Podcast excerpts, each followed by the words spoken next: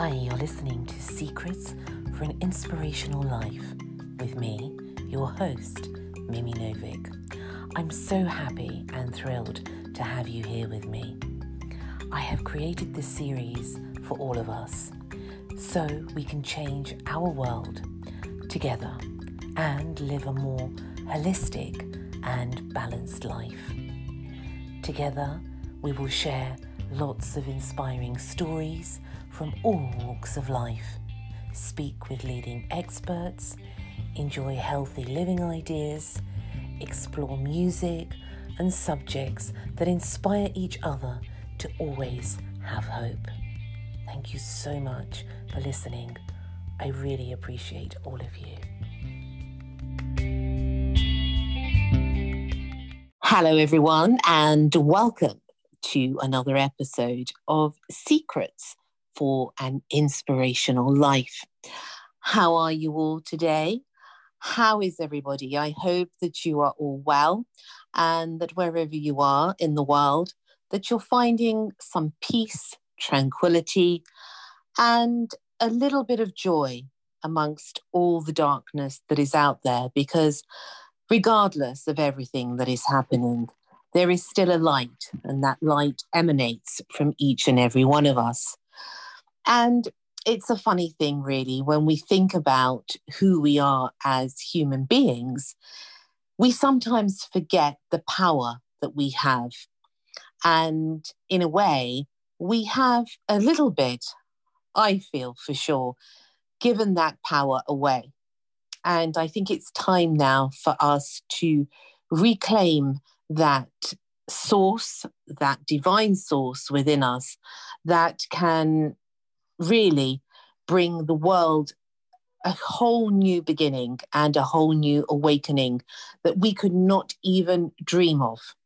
One of the most important things, though, is that we have to let go of this illusion of fear and take courage by the hand. And together, with courage and with hope and with love, the most important ingredient of life, we can once again rebuild a better future for all of us. Now, I am absolutely delighted to have a very special guest with me today, and that is the lovely Philip Chan. Philip is an award-winning author and radio host known internationally. He is also a transformational coach and internationally known across the planet as the ten seconds math expert. I'm finding that especially fascinating because I am absolutely rubbish at math, so I will be asking him a lot about that. He is also on the Amazon best-selling author list and is one of the few authors in the world to have two books going to number one in two consecutive months in the U K and Australia. He has worked as a former elite sports performance coach and has helped really many athletes progress to competing at national, international, and Olympic standards. He has been a teacher also for many, many years. His goal and dream is to inspire the next generations to develop a positive attitude for learning in all subjects and to empower them in the joy of learning, which is something I think that a lot of us have forgotten about, and also to help them to discover and raise their self-beliefs for greater achievement in all areas of their life. Today, he shares his journey. Welcome, dear Phil. Well, thank, thank you much. I really appreciate the invitation to share my story. Uh, oh, you're very I welcome. To, I have to backtrack a little bit. Uh, although I'm known as the ten second maths expert in the world, when I was at school, or I was actually bottom in every subject all the way to age fourteen, including mathematics. Oh, my goodness. Uh, so, so what happened there then? How, that, well, well. There is hope for all of us then. So what happened? Tell us a little bit. Um, first, I want to say to you, thank you so much, really, for coming on, Phil. Um, I'm really honoured for you to be here. Well, you're, you're very welcome. Uh, I got sick and tired of sick and tired of being, being dumb. Oh. And I, I can remember going home when, uh, you know, teachers set the normal homework. Most of my uh, fellow classmates did their the, the usual time. And it normally takes me anything from three to six hours to do the, the same homework and actually get it wrong. Um, there was, there's been a very few nights when I go home, I, I, at night, I don't actually cry myself to sleep, you know. Oh. Um, and so it, it's got the point, around about age fourteen, I came to this conclusion. At this rate, when, you know, do your normal exam, uh, you know, the equivalent of the, the year eleven now, you know, I'm going to get nowhere in life. I'm going to get no qualification. Mm. I'm going to end up with a lousy job, or well, actually not even a job at all. And I said, well, that won't do. Uh, I'm not going to have much of life. So I made a conscious decision to actually give up all my school holiday and just work and to, to trying to make up the difference. Now, obviously, working hard itself, that's not making a difference. And a lot of time you can work hard and not get anywhere, where, and it's mm. hard. So I start going to, and in those days we don't have internets and, and things like this. So, so I would go to the library and a, a journals, any way I can get hold of information, to, you know, to look at information to improve. Now, I, I'm always fascinated in, in history. And yeah. in, the, in the history of math, there's lots of uh, actually lots and lots of techniques, you know, anything from several hundred years to, to over a thousand years old, that's kind of forgotten. And I was, uh, I was delving in, into it, and I was looking at them, I was learning from it, and then I was showing it to my friends, and uh, I got some amazing reactions. They said, wow, how did you do that? And and and people all of a sudden think I was actually smart. I thought, this is this is crazy. You know, I'm a dumb all my life, and all of a sudden the, my friends think I'm, you know, a genius. So, so effectively, all these techniques have been around for hundreds of years, and yes, yeah, so there's some several is over, you know, one one and a half thousand years old. Uh, that, that's not my age, by the way. Well, I'm four thousand, so you know, hey ho. Now, also, I was very, very lucky at, at school. Uh, one of my teachers, Mister Rowan Duff, um, he there was three math teachers, and it, technically he was the least able of the uh, three. Technically, but he was just so encouraging and inspiring to, to, to me. And he said two things that really um, was a turning point. One, he said, um, you know, if you honestly don't understand something, there's no such thing as a stupid question. But the second thing he said to me that really, for some reason, um, it's like a eureka moment. And he said, it's better to feel stupid for five minutes than stay stupid for the rest of your life. I know that, Celine. I know that very well. Yes. And that gave me the confidence to actually go and ask questions, because I wouldn't, if I don't understand something, I wouldn't dream of asking anyone, because I think, you know, it's, it's just highlighting my dumbness, and I don't want to do that. But the paradox is actually by hiding it, it's actually make, making me more dumb, you know. Mm, mm, and that mm. one simple sentence kind of broke, broke, broken the ice. And from that point, I was bugging my teachers and anyone to death, you know. And interesting enough, by doing asking a lot of questions and asking questions, asking questions, and forget what people think about me, even if they thought I was dumb, within two terms, uh, I went from set ten to set two in most subjects. That's quite remarkable. Uh, and, and and and then also at that time physically I was, you know, like beanpole, you know, uh, you know, if someone sneezed it would blow me over. Um, oh. So I also decided that no, I you know I want to improve myself physically. So I actually designed mm. a, a training program for for myself. It was hit and miss a little bit, and again, literally within the year, my my physique changed a lot. And normally, if you look at a school football team, and you pick size, normally they leave the, the people that's not very good to last. So I was one of those people who get, always get last to pick for a team. But after a year of training, I got physically strong, and I discovered then I also was actually quite good at sports. So, uh, so a number of things changed from that one simple moment, because Mister Duff said, if you don't understand something, there's no such thing as a stupid question. And it's better to feel stupid for five minutes than stay stupid for the rest of your life. And as I say, the rest is history. That's very wise advice, actually. My, I um, used to do judo, Phil, And um, my judo instructor told me exactly the same words. And that has always had a profound effect on my life, where mm. if I don't understand, I'm not ashamed. I mm. will ask, even if it's a hundred times. And even now, I think I get on people's nerves because I say, I just don't get it. And they'll mm. say, well, what don't you get? Well, I don't get anything. Well, how, how? And they get frustrated sometimes. But I think, well, it doesn't really matter, because so long as I can learn and begin to understand something, it doesn't really matter what anyone thinks, you know, does it? Absolutely. Um, when I, I before I retired from my full-time teaching, you know, for the last forty-five years, I, I do about ninety maths workshops a year, and typically I have anything from fifty to six hundred people coming. My so, but, and I'll, an average of about two hundred is, is, is about right. So obviously I, I taught a few students over that time.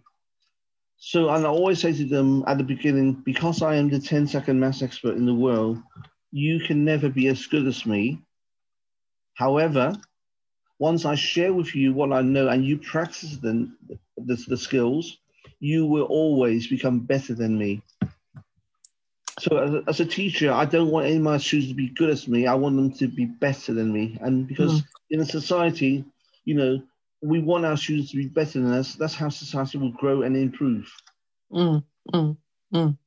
That is actually quite noble. I was talking to um, uh, another guest, and he's a martial arts expert. And he said more or less the same words that you have said, in that he can give that knowledge. And um, his students will always be better than him, because if he's a good teacher, he can teach them to be the best. And I like that a lot. So it's, you know, hearing that from you as well, it sort of reaffirms that notion. Thank you. It's also in lots of different areas. And a lot of my students have also gone to top university, getting double first degrees. But not only that, but also in other areas in terms of their, their interests. Um, it could be music, dancing, performance, or uh, as a community leader. And even actually, um, sometimes when some of my former pupils also got been divorced several times, and that sounds really negative, at, you know. But when when I look at some of the children, how well balanced and, and you know, successful they are, then obviously, despite going through those traumatic uh, processes of being divorced once, twice, and actually one person has been divorced five times, when I look at her children, and I thought, wow, she's done an amazing job bringing uh, the children by herself uh, as well. Um, so, so success is not always measured by qualifications or, or, or money. Mm. You know, there's, uh, there's much more than, than that. And it just really sometimes, you know, uh, help, helping children or a person to be, have a more rounded life. Because that's also something that you do, isn't it, um, Phil, that you are a transformational coach and also a motivational speaker? Thank you. Uh, as I said, I, I've always got memories of when I was back at, at school, how poorly and the inadequacy I, I felt. And I always said that if I can help anyone to change their mindset, in any way, I, I will. And a lot of the time, is the pressure that we have is actually self-induced, because yeah. we're, we're always thinking what other, other people are thinking of us. And often we, we have this fear, and the the, two, the, the fear, the acronym for fear is actually um, false evidence appearing real. But the, the one I realized actually to face everything and rise. Yeah. That's a good one. And ninety percent or more, the fear that we, we, we're thinking of actually will never happen anyway. For, for lots and lots of time in life, over ninety percent of the, the things we fear actually not, not happen. And also, it's not so much what happens to us sometimes. That's the important, is how we have the mindset to deal with them. I'm very well, lucky. Yeah. I'm yeah, very lucky. I've got a number of uh, very successful uh, multi-millionaires, uh, men mentors, and, uh, and in other very successful mentors in diff different areas with re relationship coaching or wh whatever. And a number of them have, have things, really horrible things happen to, to them. But because they have that particular attitude, they actually turn those stumbling blocks, you know, into stepping stones. And that to me is the most important thing. We can't predict things that will happen to us sometimes. if I look at my case, in um, back in two thousand seven, they discovered tumour in my spine. Oh my goodness. And the between my local hospital and, and the hospital in London, they lost my paperwork for two years. And it was only during the operation they discovered the tumour has got into my nerves as well. So hence they had to remove some of it. Uh, so hence that actually, um, medically, I'm actually disabled, so I should be in, in a wheelchair. But uh, although, I'm, although I'm actually in pain twenty-four seven, I'm actually walking. Obviously, uh, obviously I don't have the mobility I, I, I have. So looking back, that was quite negative because uh, yeah, I was looking forward to, you know, teaching my grandkids to go running, doing gymnastics, uh, do lots of things as well, which I can't do now. And also it's affected my teaching career because I, I had to give up um, other stuff that I would, would be uh, normally doing because the, the, the mobility and, and so on. So on the face of it, actually, it was very, very negative. But if it wasn't for that, I would probably have never become an author. Right. Okay. And how are you now? I mean, how you say, are you still in pain? Oh, yeah. Or... I'm in, in pain twenty-four seven um, because it's a nerve. So, so you can't take drugs or painkillers. It makes no difference. I know. So, I know. It, it, so, it doesn't touch it at all, does it? So, so therefore, yeah, I'm controlling it with mine. And lucky enough, I've got also other friends who's been teaching me other techniques to reduce the pain as well. So, so again, this is an area I would never even uh, consider if it wasn't for that. And I've learned a lot about myself um, in a very good way. And also, and the process, I actually meet some fantastic people. And so when looking back, although that negative situation actually moved in a different directions, I would have never actually uh, been involved since, since that time. And the other thing is I've got involved in, in fashions. Uh, uh, oh, in, really? Um, yes. Before I became a teacher, I also I'd done a little bit of work at the Pinewood Studios in the film business. Mm-hmm. And one of my friend, uh, Adam Richards, he is the original Red Power Ranger. And he's actually just sung double for Bruce Willis in some of the Die Hard films. Uh-huh. um, and also he's actually worked with Jackie Chan when he aged seventeen. So he's formed a company called... you know, uh, Never Give Up, Phoenix, as a, he's a professional stuntman. So I, I, he asked me to join his company as a, a part of their professional stunt team. Ah, okay. And that's something that you did before you were in the film industry? Well, I, I was doing commercials, so I wasn't in, in that area. You know, mm-hmm. I, one of my my pastimes would be being a gymnast. I also was a, a, a cliff diver. You were what? A cliff diver. You what know, is that? You just climb up the, the, the side of the, of the cliff by the seaside and just dive in the sea. That's it. It's, it's that simple. Oh, my goodness. So. Well, that sounds very scary. Well, yes and no. It's, it's a, a little bit of excitement. It takes about thirty minutes to climb up. It's not like the modern stuff now. In those days, you have to climb up the, the, the, the cliff, and then it takes about thirty minutes to climb up and two seconds to come down in the sea. Wow. So the, and, and also because of meeting my, my friend, uh, then obviously that got me in, involved with the five two nine Club, which is the uh, a club for people in the film and media in, in the film business. Um, mm-hmm. a, a, a beautiful lady called Deborah Walton, she, she created that. So I meet a lot of people in the film in, industry. Uh, and also as a result of that, I meet people, singers, uh, performers. So... that negative situation and moving in a totally different direction in in also areas I would never would have thought about. And recently I also connected with a, an incredible gentleman called Ian Pelham Turner. He's the, the president of A L B T V. Mm-hmm. And he's been in the business for fifty-four years, working with some of the, the top stations, C N N, A B C, B B C. And he's also got a program on Sky where each, each of his program goes out to over a billion people. And I have the privilege of working with him actually to invite my friends on, on his shows as well. Uh, currently, I, I've got uh, on a short list of about two thousand guests to, to invite to his show. And actually, you are actually on that list. Yes, yes, I know. I'm a bit honoured, I have to say, about that. Wow. Thank well, you I mean, so Ian's, much. Ian's amazing. Obviously, you know, he's very uh, well-known in the in industry. He's a former Royal... uh, correspondent, commentator, mm. Um, mm. and a royal photographer, and he's taken over five uh, five generations of the royal family photos. Incredible! That's incredible, isn't it? And, also, and this is something that you have got involved with, Phil, since your um, health deteriorated at that time. Yes. Um, so I want to ask you a little bit about that, because I have people that come on and they tell us about a turning point in their life, because I believe sometimes turning points can be small and sometimes they can be great. Yes. And it's a pivot really for a changing our lives that can lead us in a completely different direction. But somehow it is, you know, one of those things that is, as they say, meant to be. Mm. Now, how did that time that you had your diagnosis and everything, how did that change your life? I think we had to reassess, you know, um, the way I thought about myself and other people. Mm. And I, at the bottom line, obviously, I was in, gone through a stage, so I've been in the pity party, so why me, why me, blah, blah, mm. blah, and, and so on.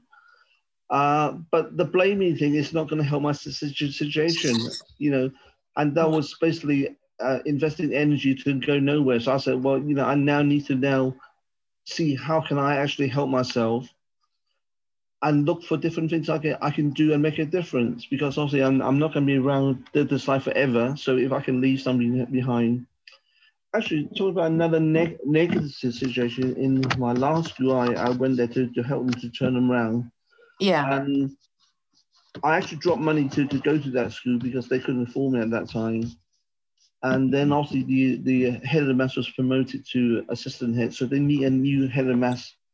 And I was offered that job, but I, I already was the head of maths from another school and I didn't want that. So they, they obviously didn't advertise someone else. So I actually interviewed that, that person. I discovered um, she and another colleague actually put me through a um, disciplinary uh thing you know, that caused me oh. that caused I to try and prove I was an incompetent teacher. Um now that although that was true, that was the most incredible negative uh, period of my life in, in all my uh teaching career. However, mm. I mean, up to that that point I was still doing workshops, and I got a bit angry, and uh, and I said, okay, Um, if you think my workshops make no difference for the school, I, I'll stop doing it. So I, I actually stopped doing that for a year, but that gave me time to actually start to uh, write my book. So if, if it wasn't for that, I would never have become an author. Also, since becoming an author, I have obviously mentored lots of other authors who become best-selling authors, mm. and obviously, and they too have inspired people in different ways. And this is a knock-on effect. Sometimes you can't actually join the dots until you look back. Yeah. So yeah. although during that time, I, you know, I was, you know, under incredible stress. I also, also at that time was working with twenty-four of the primary school, uh, feeding school of that school as well. Um, so my my colleague can't understand, you know, if you've been accused by, as an incompetent teachers, why would the school let you have to represent the school? Yeah, of course. Yeah, uh, and also at that time, I, from time to time, I, I also, also I, I still had my title as ten second maths expert in the world at that time, and also I occasionally get invited to the House of Lords as, as advisor on the committee meetings. So oh. that, that makes no, no sense. But I said to myself, hang on, I don't want to get into politics. You know, mm. I, I dropped money. I didn't come to the school for, for the money. I wanted to help to rebuild the school. And it did, the school done ex extremely well. And I'm so pleased with the uh, sort of young teachers coming through. So sometimes you, you need to look at the bigger picture and not just self. Yes. You know, I was thinking about actually this the other day, Phil, and I was talking to a friend of mine, and um, she was talking, talking, talking, talking, and it was all about her, her, her, her. And I always call it the me show. And, um, and I suddenly said to her, do you know what?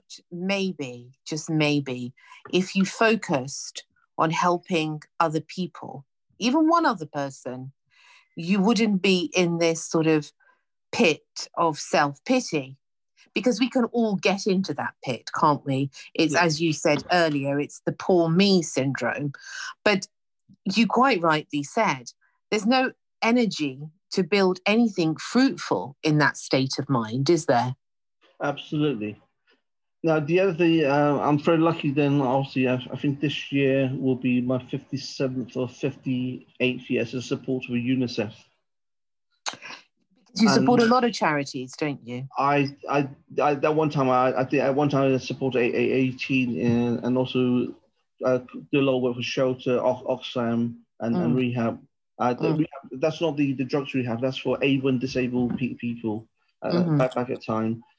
So I'm very lucky that when I look at the work of UNICEF and how it's grown, and look at the the challenges that other people in other parts of the world have, and when I look at my mine, I thought, oh, mine's insignificant compared to the challenges they have. So, so what, what the hell am I you know, going on about? You know, mm. and every cha every person's challenge is relative. Yes, yes. Yeah, and um, and so, so it's like the old saying, you know, if someone's got no shoes, you know, look at someone who's got no legs. You know. Yeah. And one yeah. of my great inspirators, uh, Nick Vujicic. I mean, he was born with no arms, no legs. You know, and he's now inspiring millions of people around the world, you know, with, with, with his thing. And also he's actually married a beautiful wife, and they got, I think they got two beautiful kids as well. So again, mm. he, he, I love his story, and he's gone, gone through all the emotions of why me, you know, I, I, I, I'm not going to have a life, I'm not getting anywhere, I'm not going to have a girlfriend. But he actually used that challenge to, to actually inspire him, himself and other people. So it's like anything in life, you know, it's, we can't control what happened to us sometimes. Mm. But it, it's just our response to that that will make the difference of whether we actually, you know, keep our stumbling blocks or turn that into a stepping stone. Yes, and I think one of the most important things um, in these times especially, Phil, I don't know whether you'll agree with this, is where people have suddenly said, we can't control anything. We can't control anything. And, you know, we knew what was going to happen. And I always say to people, whoever, whenever I get into this sort of conversation, whoever with, but we never really controlled anything. You know, life is one of those um, games in a way where you really don't know where it's going to end up, and you hope for the best. You do your best um, from day to day, from moment to moment. And the rest, we can never know. Absolutely, because, because yeah, if we look at this time, and there's so many creative people are coming out with different music. Oh, they were taking jokes at, at, at the politicians on, and some of the creativity and the, the lyrics, the music is incredible. Mm. Mm. I, I suppose, um, I mean, I'm sure you can relate to this, and I certainly can. We can all relate to this. Desperate times call for desperate measures. And I think when we are all pushed into a corner, whether that be on a personal level, on a global level, I think we then begin to realize who we are as individuals. And sometimes that's even hidden from us. Absolutely. I mean, uh, there's a number of my friends, uh, actually two people come to my mind straight away. And that's uh, Paula Love Clark, and you know she's now written three books, you know, through through this lockdown, the pandemic, in last year, oh. and also my other friend Carrie Thompson. Uh, since she's written the first book, now she's actually on on on the verge of completing her fifth book. Mm. Uh, so so you know they, these these people, they have their own, own story. I'm I'm sure you get a chance to invite them. They they will share their incredible story with with, with you. Um, and also people are forced to actually look at, at jobs that they would never have um, thought about, mm. because when people are losing their job, and sometimes you say, I'm in the past, I'm comfortable in what I'm doing. When you're forced in a situation that you can look elsewhere, you know, sometimes they will discover other strengths and other times that they, ne they never did, uh, knew they had until now. Yeah. Yeah, and how many people, you know, one of the most simplest things is how many people have learned to make bread. I mean, it's such a simple thing, but you would never think that this many people would be making bread. I know so many friends of mine who have become absolute experts in bread making, because I think situations like this and dire situations force us to go back in a way to nature itself, to our real nature of who we are, as opposed to this facade that many of us have been living out there. Yes, absolutely. Also, we, we've been talking a lot about vaccine recently, and you can't get away from that. Mm. But it, also, the, the question is sometimes look, look back in the past, you know, how did the human race survive all that time without drugs and vaccine? Yeah. And yeah. if we look at the, the old Chinese uh, philosophy a long, long time ago, uh, obviously, when there's a doctor in each village, the doctor get paid a regular sum from each household, you know, to keep them healthy. And if a, a family goes, if a family goes sick, then the doctor mm. don't get paid by that household.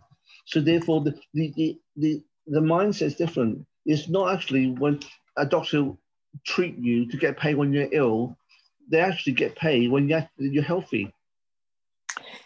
Yes, I, I know this story about in, in, in China, how that was. Um, and I'm always sort of, um, I suppose, you know, I think to myself, well, they were the days, you know, the days when things... Um, we were at one with nature, and we were at one with each other as well, as opposed to now, we are totally, when we look at things, um, we're not really at one with nature. I mean, for example, with food, let's take food, for example, I try to eat, um, I have a lot of allergies, so I, I try to eat organically as much as I can. And I remember someone saying once, well, if that part is organic in the supermarket, which is a very small amount, then think about the rest of the supermarket. It's full of chemicals. Mm. Yes. So I think it's time, Phil. I don't know what, you know, I'm sure you'll share this, you know, your view with me, but it's time to turn our mindset in a completely different direction. Because, you know, when people say, when are we going to get back to normal? When are we going to, you know, and I say it wasn't normal. How we were living wasn't normal. It was totally against our nature. Absolutely. If we look at the the um, the, the modern cancer, but the, my definition of modern cancer is actually the cancer, the, the different cancers that evolved from the nineteen seventies onwards. Mm. I mean, there's so many evidence that the um, the cure for cancer was found over eighteen hundred years ago. But obviously, the pharmaceutical companies do not want that information out. But also, since the nineteen seventies, each year there's uh, about two or three thousand extra new chemicals that that's that goes out, you know, to the world. Mm. But that's the the safety factor is not tested, and so we look at the, the growth of the different uh, things that's happened, the different uh, skin, skin skin cancer, uh, different forms of cancer, different um, uh, other stuff that happens now. And that's quite frightening. But at the same time, uh, cancer is another area of my pet interest. And mm-hmm. one of my friends, uh, Chris Willem, when his daughter Catherine was discovered to have a brain tumor and, and told, you know, she hasn't got long to live. Now, Chris is an Oxford biochemist. He said, no, I'm not going to just you know, sit and watch my daughter die.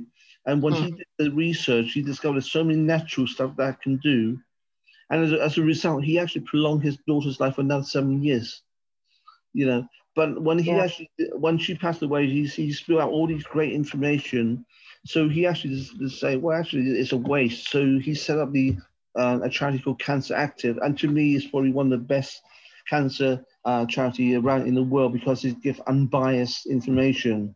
Mm, mm. And and where there are natural things to do, don't go down the drugs route. And sometimes, first of all, you know, where we can actually avoid drugs, then you know, it's better for our human health and, and natural without all the side effects and, and, and so on. It's very true. I mean, I'm very much a believer in that, and that's part of my work as well, Phil, um, the natural route. I do believe that modern medicine, there are things out there that are, are needed, you know. Um, there are some things that are definitely needed with um, modern medicine. But also what I feel is that naturally speaking, if we could live a more natural life, if we could be, you know, eat, for example, foods that are in season and move according to moon phases. I mean, people will say, well, you're just, you know, a hippie and, you know, but it, this is not, it's proven scientifically, you know, all these things are actually old traditional wisdom that people have forgotten. So, you know, I, I'm a great believer in homeopathy. So when I say to a friend, um, why don't you take homeopathy? And they said, oh, you know, I'm not really sure, and I just rather take these drugs. Well, that's fine, you know, but I think we really are at a point in humanity where unless we um, reclaim, as I said in the beginning, our power as humans, I think we're going to become very lost. Absolutely. The the good and bad things of drugs, the, the drugs will solve one problem, but it actually often create, you know, three, four yeah. other problems, you know, mm. it's actually sometimes more serious down the road.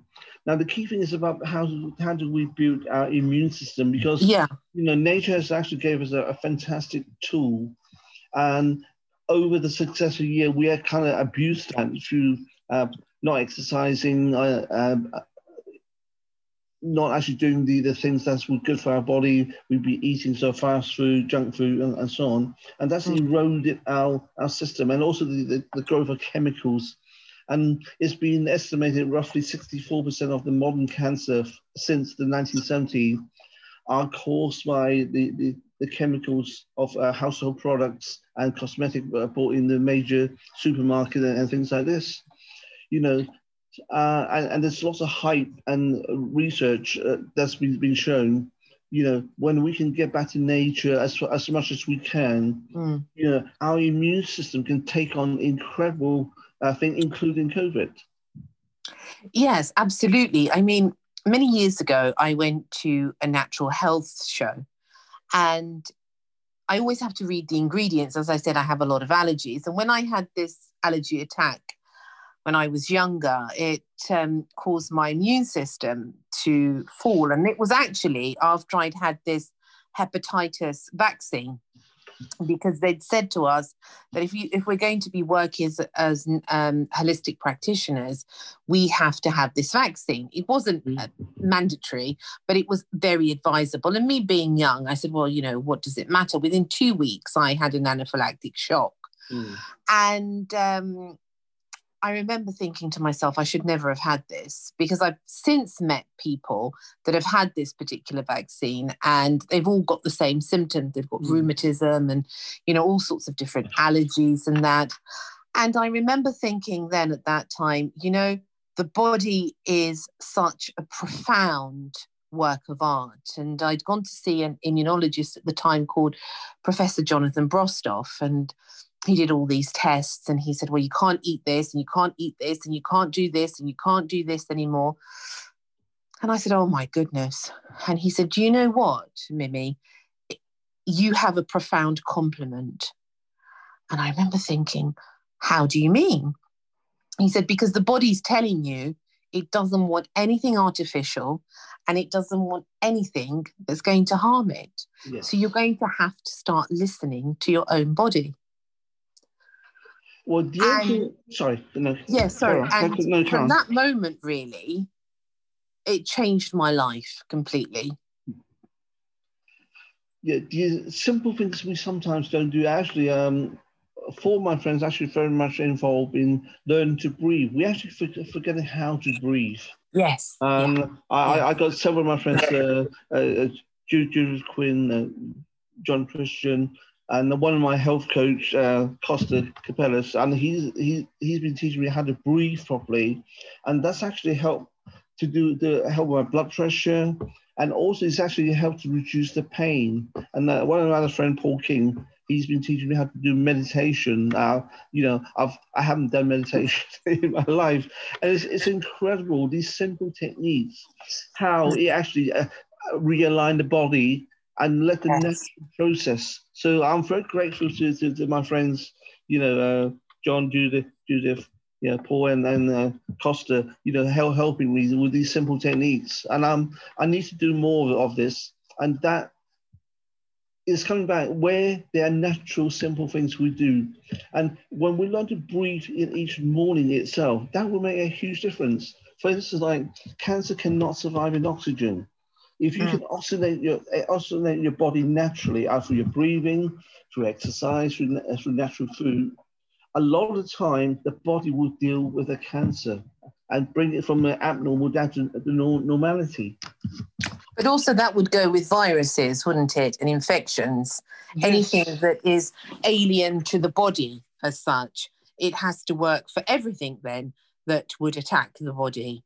This is why the oxygen work and the, the uh, you know, when you have to, uh, yeah, so you can oxygenate your body it, itself and put in the, the more missing chemical like zinc, Uh, vitamin D and, and vitamin C.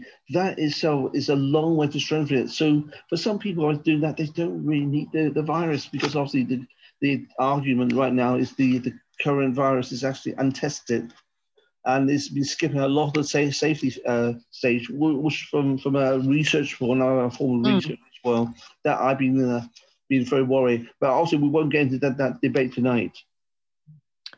Yes, that's another story for another day, which maybe you could come back again and we could discuss. But yes, that is, um, there are so many people out there talking so many things. But I think it's quite simple, as you said, in the respect that in life, in any case, we should be building our immune system. That's also on a physical level, um, by taking things such as supplements and herbs. You know, there's, there's a great magic to it.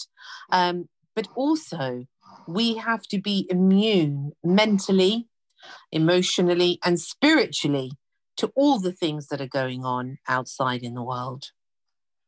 Yes, also the other thing that I always said to people, when we ask them quality questions and asking the right questions, mm. therefore that will help us, you know, to actually lead to the right answer. And right now I just feel a lot of time people are asking the wrong questions. Uh, and that's why we're fight, fight, rather than get to the root of the problem, we're firefighting. And that mm. will cost us time, money, energy, and probably, and also lives as well. Mm. Mm. What do you think, Phil, is the main thing that we as human beings can do to, I suppose, become resilient on all planes and all sort of Uh, states of being, you know, as I said, physically and spiritually, emotionally, because so many people are suffering right now out there. What? Uh, uh, absolutely, because yeah. the, the simple thing like be able to talk to each, each other in the same room and having a tea and coffee together with friends. Mm. Mm. Uh, simple day in, um, you know, in family, just a, a simple hug with your, your loved ones, your children, grandchildren, or friends. So those simple simple touches, thing like this, actually makes a huge difference.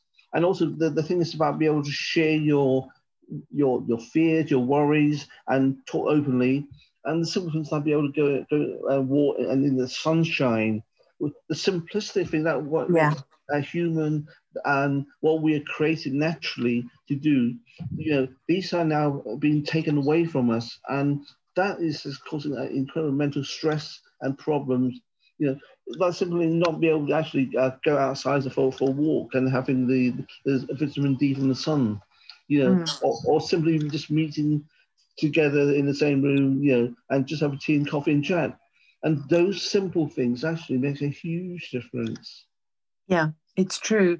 I mean, I was thinking about this the other day, actually, and, I, and since this whole world situation has um, evolved and developed, and I was thinking, I actually, you know, you know how you know how you have those moments where you love everybody. I don't know whether you've yeah. ever had these moments. And you just yeah. think, oh, everybody's just lovely. And I mean, they are rare, I have to say. But in any case, you know, you have one of those sort of beautiful moments. And I suddenly thought, really, you know, I love people more now because I miss them, you know, and it it's very difficult, isn't it? Yes, in one, my my friend, um, actually last Thursday, she's a, a highly strict um, stress, a stress specialist, and she would say, you know, despite all the knowledge she's got, you know, uh, you know, she actually felt the loneliness and the stress also to be uh, isolated, and she shared that on a on A L B interview last Thursday, you know, and mm. um, and that was amazing. You, even people who got the skills still, you know, are suffering as well. So what happens to the people who don't have those skills and knowledge? Yes. What can we do, do you think, Phil, um, collectively? What is it a case of being in contact with people and showing our love to people? Because somehow love had been taken away from the equation of life, I feel, yes. before. And not to be judgmental, and not just, you know, just because someone's feeling down, that does mm. not reflect. I mean, we, we've got to realise that probably in our modern age, probably eighty percent of the more people somewhere in their life will experience a point when they have mental health issues. But it's mm. like you have a headache, that can be temporary. You know, if we if we don't dwell on and, uh, you know, carry on, and just accept, yes, sometimes we will go through a, a downside, but that's uh, that's normal. But mm. if you get a meal of it, that would then go away relatively quickly. And other times, some people just need that extra help or just to be listened to and not be judgmental. And you know, so they're allowed to release their emotions without being judgmental. And that is the important thing. I think the other fundamental right now is, whilst as a society, compliance is very important because it's important that we keep to the rules, but also we need to ask the questions when rules are coming from above. First of all, are they sensible rules? And if they're not, why are we actually following those rules that actually make no sense, actually will cause us harm? Uh, That's so a question, yeah. Last week, I was very um, honoured to be invited on, on, on Sky programme, and I believe uh, I've been told there's a, a billion viewers on, on listening to that. The, the what was the programme about? It it's a couple of different aspects. It is about the, the vaccine, um, mm-hmm. the lockdown, about the uh, effect on education right now for, for uh, school children, the, uh, the SATs exam, the G C S E and A levels at the moment. Mm. Also, the effect of potential uh, athletes who are actually due to be in the Olympic Games at, you know, this summer in, in Tokyo.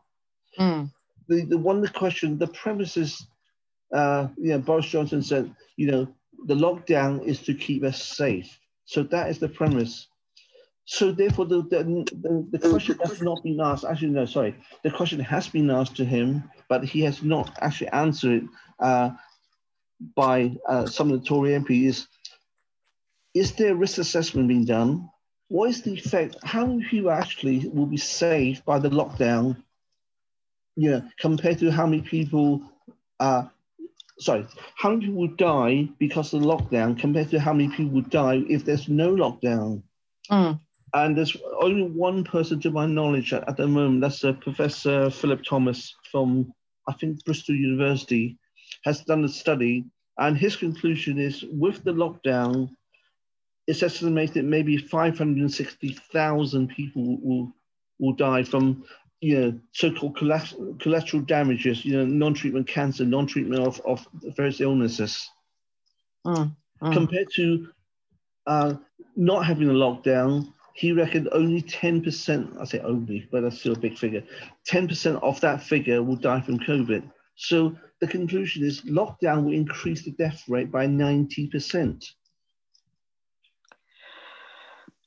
So what's the answer?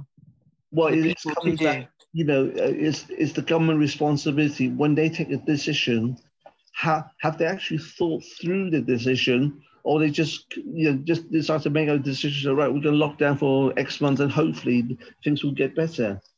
So they are not taking this from a scientific point of view or medical, because if they have really analysed it for all-round evidence. The other um, thing is they are hidden agendas, and also they are conflicts of interest. But again, that's another huge area. You know, when mm. we look at decisions that's been taken by some of the uh, government minister, and you look at other backgrounds, say there is conflict interest here. That is not taken for uh, for the nation, for the people. But so I, again, that's a huge con controversy. But this is not the time to discuss that right now. So mm. I think people need to start asking The, the simple question. Yes, we should comply to the rules, but also we should ask, when rules are given to us, are these sensible rules? And if they're not, should we then have the courage to actually to ask the government to reconsider those rules, you know, that will be in our best interest and not for their interests? But how many people um, really, Phil, question anything really, whether it's to do with this or whether it's to do with a different narrative. How many people are actually awake enough to question anything about, even about their own life? Well, it's it's like antibiotics. You know, when it first came out, it, you know, it was a miracle thing, but but that's been abused. And it's also like uh, the headache pills. You know, when we get a headache, we, rather than using other things to improve our, our basic health, so we don't need to uh, have headache uh, tablets. You know, it's a, everyone now wants a quick fix. So having a vaccine as an answer. I mean, I've been an advocate for vaccines for a long time uh, through the work for UNICEF, because you know, it has done really good things.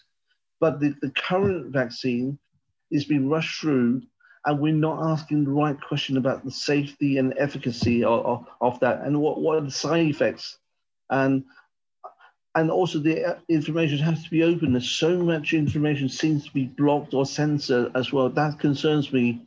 You know, if people are actually doing things for the for the right reason, why are you censoring information? You know, when these are coming from top medical people around the world saying, hey, these these are our experience, this these will work, these are what's natural, this will cause the least effect. Why are we blocking these people's voices? But if we look throughout modern history, how How many people actually out there in the powers that be um, are interested in the holistic way of life? Absolutely. And also I think with so much hype in the, the last thirty, forty of the, the fast food and the advertising, you know, we're looking for a quick fix all the time. And sometimes mm. the quick fix are not actually are really good for us in the long run. So, so I, I don't I think quick fixes are ever, ever good in any run. Yes, um, absolutely. In all honesty, you know, um, there's a lot to be said. And I think that this is only my opinion, I have to say, Phil, but I think we either wake up or we lose the fight. But we have to awaken. We have to also look at this on another level. I don't know what your views on this, but there are many levels to this, and I think we have to rise above all of this darkness and all of this negativity, because we can't survive if we vibrationally don't lift our energy above this. I think the one good thing that's come out of the COVID is then, you know, a no man's an island. The, mm. the key of our of our survival of the human race is collaboration, mm-hmm. and, and to look what's the best for each of us, and to actually to celebrate the uniqueness of each person and look at the strength. We have all got weaknesses, but we yeah. need to focus on our strength, so therefore we lift each other up. And so I'm very excited, you know, like like so in interview tonight to share that, and also my friend Ian Pelham Turner with his A L B to in, encourage people to say, let's celebrate our diversity and look at the common good and how we can work together and collaborate to, to you know, take us through this very dark period right now, because together we can pull through.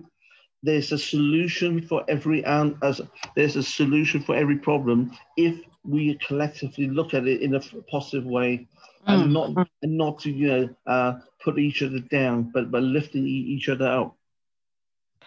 Absolutely. I mean, this was such a simple thing. I remember sitting at a traffic lights one day, and it was a couple of years ago, and um, I thought, look at all these people obeying the traffic lights.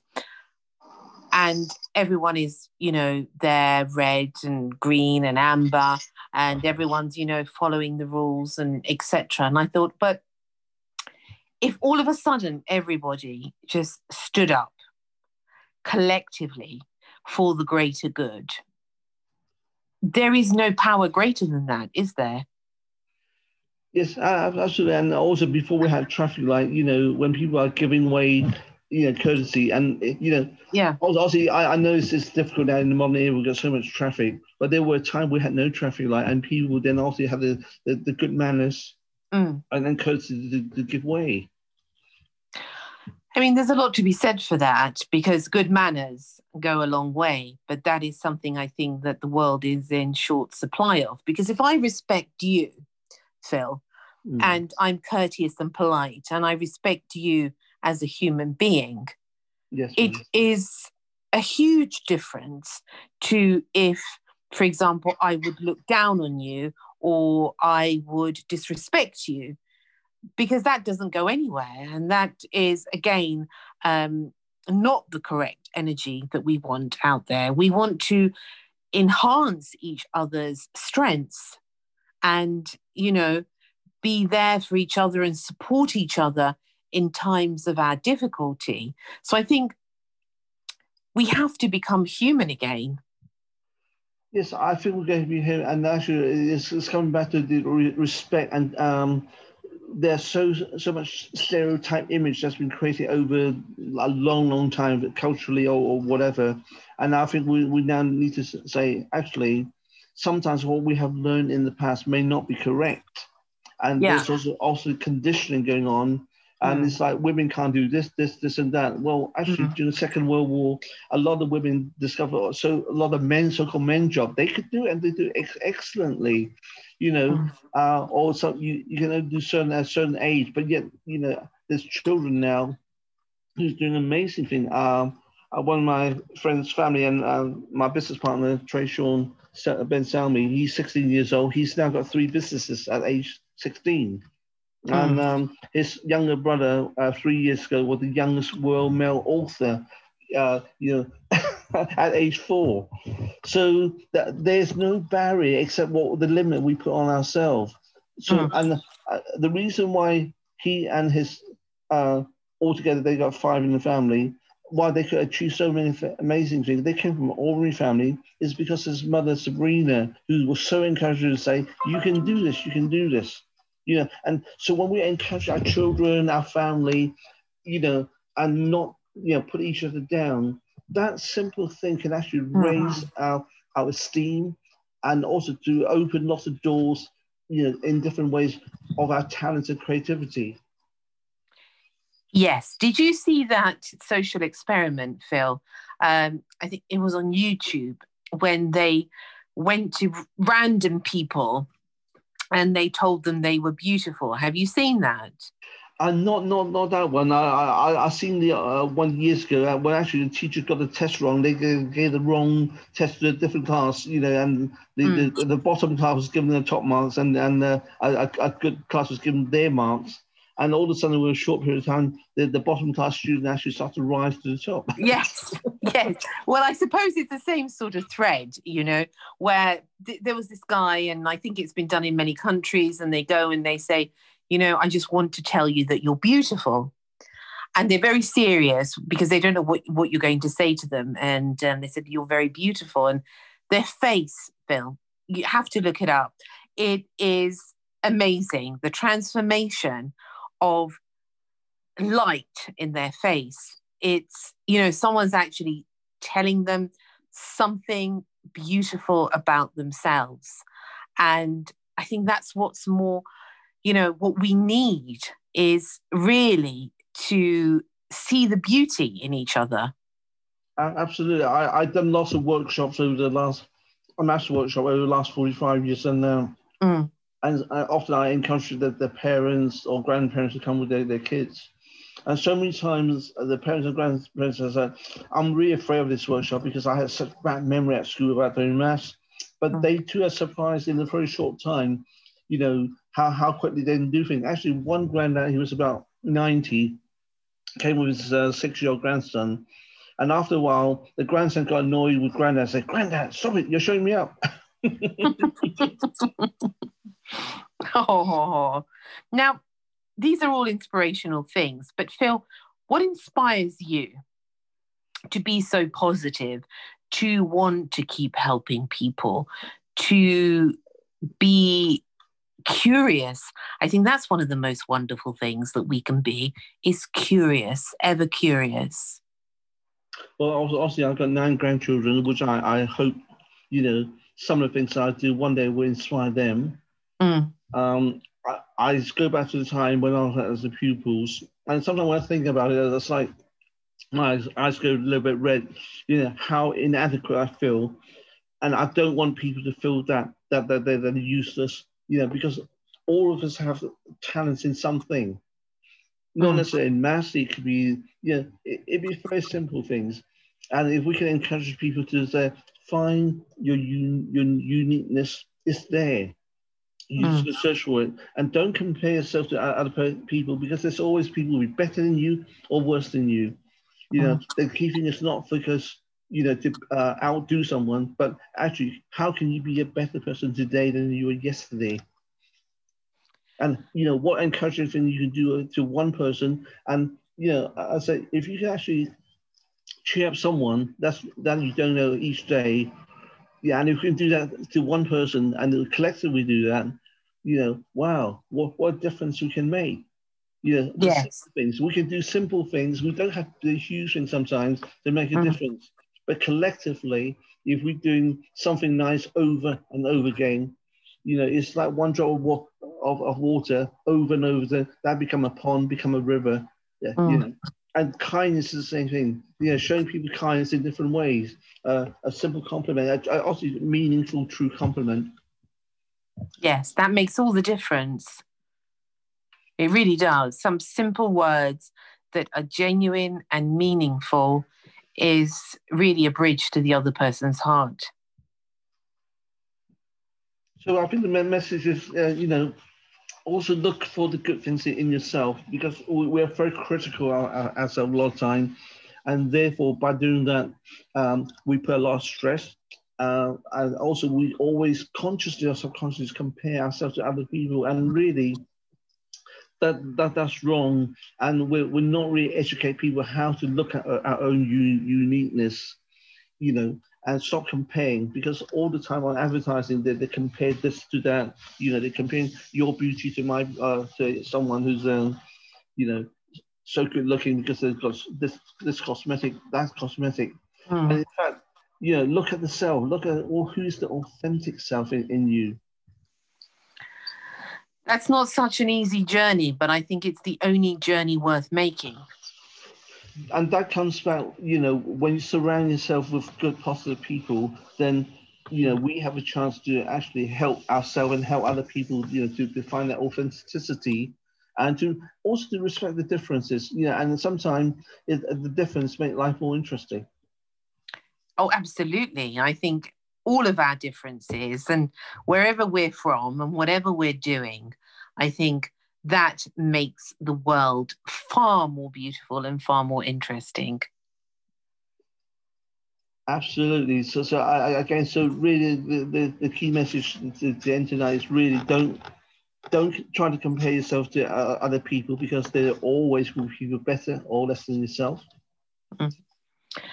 And what, I mean, you've, you've began really as we come to the end of the show, Phil, but what message, you know, one of the most important things that you've learned in life that you could give advice to people out there right now that are struggling or suffering in a paragraph, really, um, if you were to sum it up, what wisdom would you give that has helped you in your life? We all share good and bad feelings through our lifetime, so you are not alone. Don't worry about, you know, uh, what other people think, because also there'll always be people who don't like you, but the people who like you, they're the people that will inspire you to actually move you on. The people who don't like you, that it doesn't matter. They're, with time, you're going to forget about them. They're not going to be part of your life. So focus on the people that encourage you, motivate you, and look for the role model of the, of the things that you want to inspire. You save time. Working hard is not the solution. It's about working smart and asking the right questions. So never be afraid to ask questions. Mm-hmm. Have the courage to do that. You, we could learn so much, could, can't we, from each um, other? Lastly, I, I, I, I've been tracking uh, Mister Rowan Duff down for a long time. If he is still alive today, he will probably be around about a hundred years or over a hundred years old. So... And also, I don't know if he's live, but I, I just really want to thank him for that inspiration to me. Without him and those saying those two or three simple things to me, I would probably have never have actually become the person I am today. So I want to thank him. And, and also uh, two of my friends now uh, passed away who encouraged me incredibly. That's Vera and Ken Rose. And so they, they've gone. I, I know Vera and Ken is not, not have gone now, but um, if Mister Rowan Duff, if you're still about, sir, I thank you very much from the bottom of my heart. Oh, what was his name? Mister Roland? Roland Duff. D U F F. Roland Duff. Oh, well, wherever he is, whether he's on this earthly plane or in the heavenly plane, I'm sure that that heartfelt message will have reached him. And my third book is dedicated to him. Oh, now tell us, before we go, what, where can people get um, your books? Uh, they could actually obviously get it from Amazon, uh, ten second speed math techniques and uh, mm-hmm. other things. Or they could go to w w w dot d v g star dot com and mm-hmm. go, go down to the bottom of the list, and they will find different books, and, and my books will be there as well. So that's d v g star dot com or uh-huh. Amazon. Uh, also to my my website, um, Uh, jets, w w w dot jet set learning dot com. Okay, so all of those places, and you've done three books, have you? You've written three books. Ten books. Ten books? Yeah, and the, the last one I co-written with my grand granddaughter, Chloe Whiting, um, and she had her own book called Friendships uh, a year ago. Oh my goodness, wow. So, uh, And, uh, well, congratulations the, to you both. Thank you. I mean, I wouldn't. I was not going to write the last book, but um, my my granddaughter uh, encouraged me. That that's another story. Oh, how sweet! Really. Oh my goodness, that is so beautiful. Actually, you must be very proud. Thank you. I'm I'm proud of her because you know she she's she's now had her own book called Friendships, and one and her book is actually is taken up by one of the primary schools in Kent. Uh, to use as a model for the P H S E uh, lessons. And also the, the, the last book that we co-written called Hot Maths for Cool Kids. Um, so so I'm, I'm proud of it. So effectively, she's now got two books. My goodness gracious, how wonderful that is. I mean, you know, it's so commendable, Phil, that you have helped and continue to help so many people around the world in so many different ways. It's really quite wonderful, really. Well, thank you so much. I really appreciate you giving me the, the time to, to, to share my, my, my story. And uh, I look forward to seeing you on A L B T V so you can share your story with the rest of the world. Thank you. Thank you. That's very kind of you. I'm looking forward to it, I have to say. And um, as I said to you, I'm very honoured for you to ask me to come on. Now, before we go, where can people get hold of you, Phil? They could get hold of me through my, my Facebook page, uh, uh-huh. one L, Philip Chan Official, uh-huh. and or, or the other uh, face, uh, two other Facebook pages called ten seconds to Child, Child Genius, so where I actually share that with my sixteen-year-old business partner, Trey-Sean Bensalmi, and also Jet Set Learning. So the, these three areas of Facebook, Or, or link it in. Okay, okay, wonderful. Thank you again. It's been an absolute pleasure. And you are a fountain of knowledge, really, of all the things that you know about. I know we've only touched upon a few things, but um, please do come back again. And well, we can you, sort Mary. of, you know, we can talk about things and different subjects. And um, that would be lovely if you came back again. Well, thank you so much. Oh, it's a pleasure. And I wish you all the very best and keep shining that light. Thank you, Mary. Thank, thank you so much again. All right, then. Take care. Okay, yeah. Okay, thanks, Phil. Bye. Yeah, bye. Bye, bye, bye. Philip Chan, extraordinary bravery. Thank you so much for joining me today. I hope that we have plenty more moments and beautiful times together. Until next time, look after yourselves and lots of love. Thank you for listening to Secrets for an Inspirational Life, brought to you by your host, Mimi Novick. Please remember to subscribe to the podcast and see you in the next episode. For more information about Mimi Novick and her books, music, and inspirational work, take a look at her website, w w w dot mimi novick dot co dot u k.